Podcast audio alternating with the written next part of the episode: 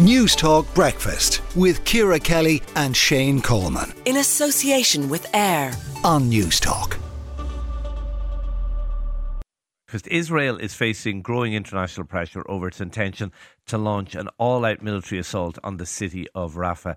That's in the wake of a ferocious, a ferocious hostage rescue uh, operation that killed dozens of Palestinians. Uh, Eylon Levy, Israeli government a spokesperson, uh, joins us now. Uh, Eylon, thanks indeed for talking to us this morning. Um, lots of international leaders, including Joe Biden, urging Israel uh, to proceed with caution uh, in Rafah, given the number of obviously civilians that have been forced to move there. Is Israel listening? Of course. And that is why the Prime Minister said a few days ago that before a full ground offensive in Rafah, the army must come up with a plan to help civilians evacuate from that area. Let's understand why we are talking about this operation right now.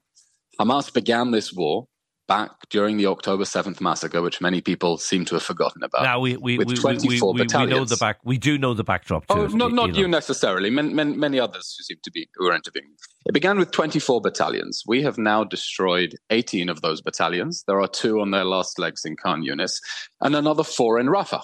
And there are many civilians there who Hamas is now trying to use as human shields. We've seen as we push throughout the Gaza Strip that the tunnel shafts from Hamas's massive underground military tunnel network poke out inside schools and hospitals and mosques and kindergartens. And that's why it's important for us that civilians get out of the way so that we can target the Hamas military infrastructure without hurting civilians. The counter argument to that is that uh, civilians have been getting out of your way for the last number of months and they have ended up in Rafah. And there's really nowhere else for them to go. And that this offensive, if and when it does happen, uh, is going to cost thousands, many thousands uh, of, of lives, innocent civilian lives. Sure. First of all, it's not true that there's nowhere for them to go. There are areas north of Rafah where Israel has already cleared a Hamas military presence. And wherever Hamas is not operating, that is somewhere that civilians can go. Now, look, Obviously, we would want to be able to destroy the Hamas terrorist army at zero cost to anyone. And that is still possible if Hamas surrenders, if it releases the hostages, lays down its arms, and hands over the perpetrators of the October 7th massacre to face justice.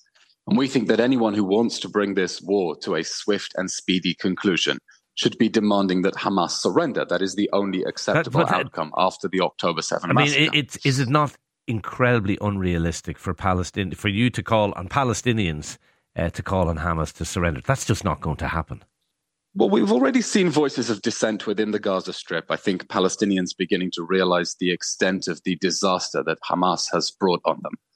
But if Hamas is not going to surrender, we will do everything possible in order to minimize the cost, in order, as you correctly noted, to try to get civilians out of harm's way because the alternative is that they will be trapped. People would say that is, Israel's bona fides on this are not good, given what's happened uh, over the last number of months, where we've seen many, many thousands of civilian deaths. That your bona fides aren't really worth anything in relation to this.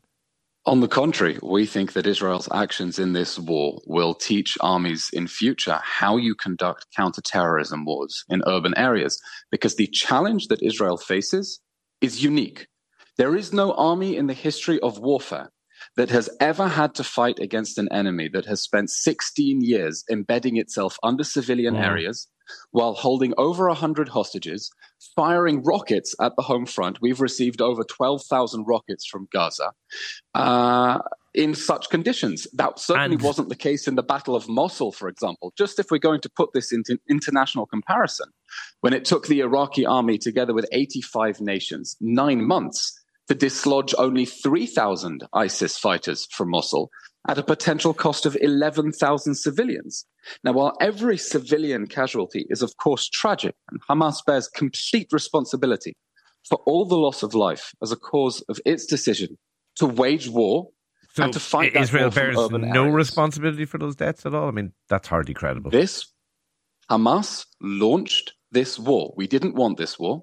We didn't start this war. No. We didn't even expect this war. Hamas launched this war and decided to fight this war from inside tunnels that poke out inside schools and hospitals. Yeah, no, we, we know that, but but you, but you can't say what's happened since has nothing to do with Israel. That's that's not of that's not, not remotely We are credible. taking we are taking targeted action against Hamas while doing everything we can to get civilians out of harm's way. Okay, final final question. Final question. Uh, I mean, Sure. you, you, you insist your position is right. It's justified, and yet everybody, including friends of Israel, uh, like like Joe Biden, foreign secretaries, diplomats, they're all saying call off the Rafah offensive. Does Israel have a monopoly of wisdom, a monopoly of morality? We have a monopoly on protecting our civilians.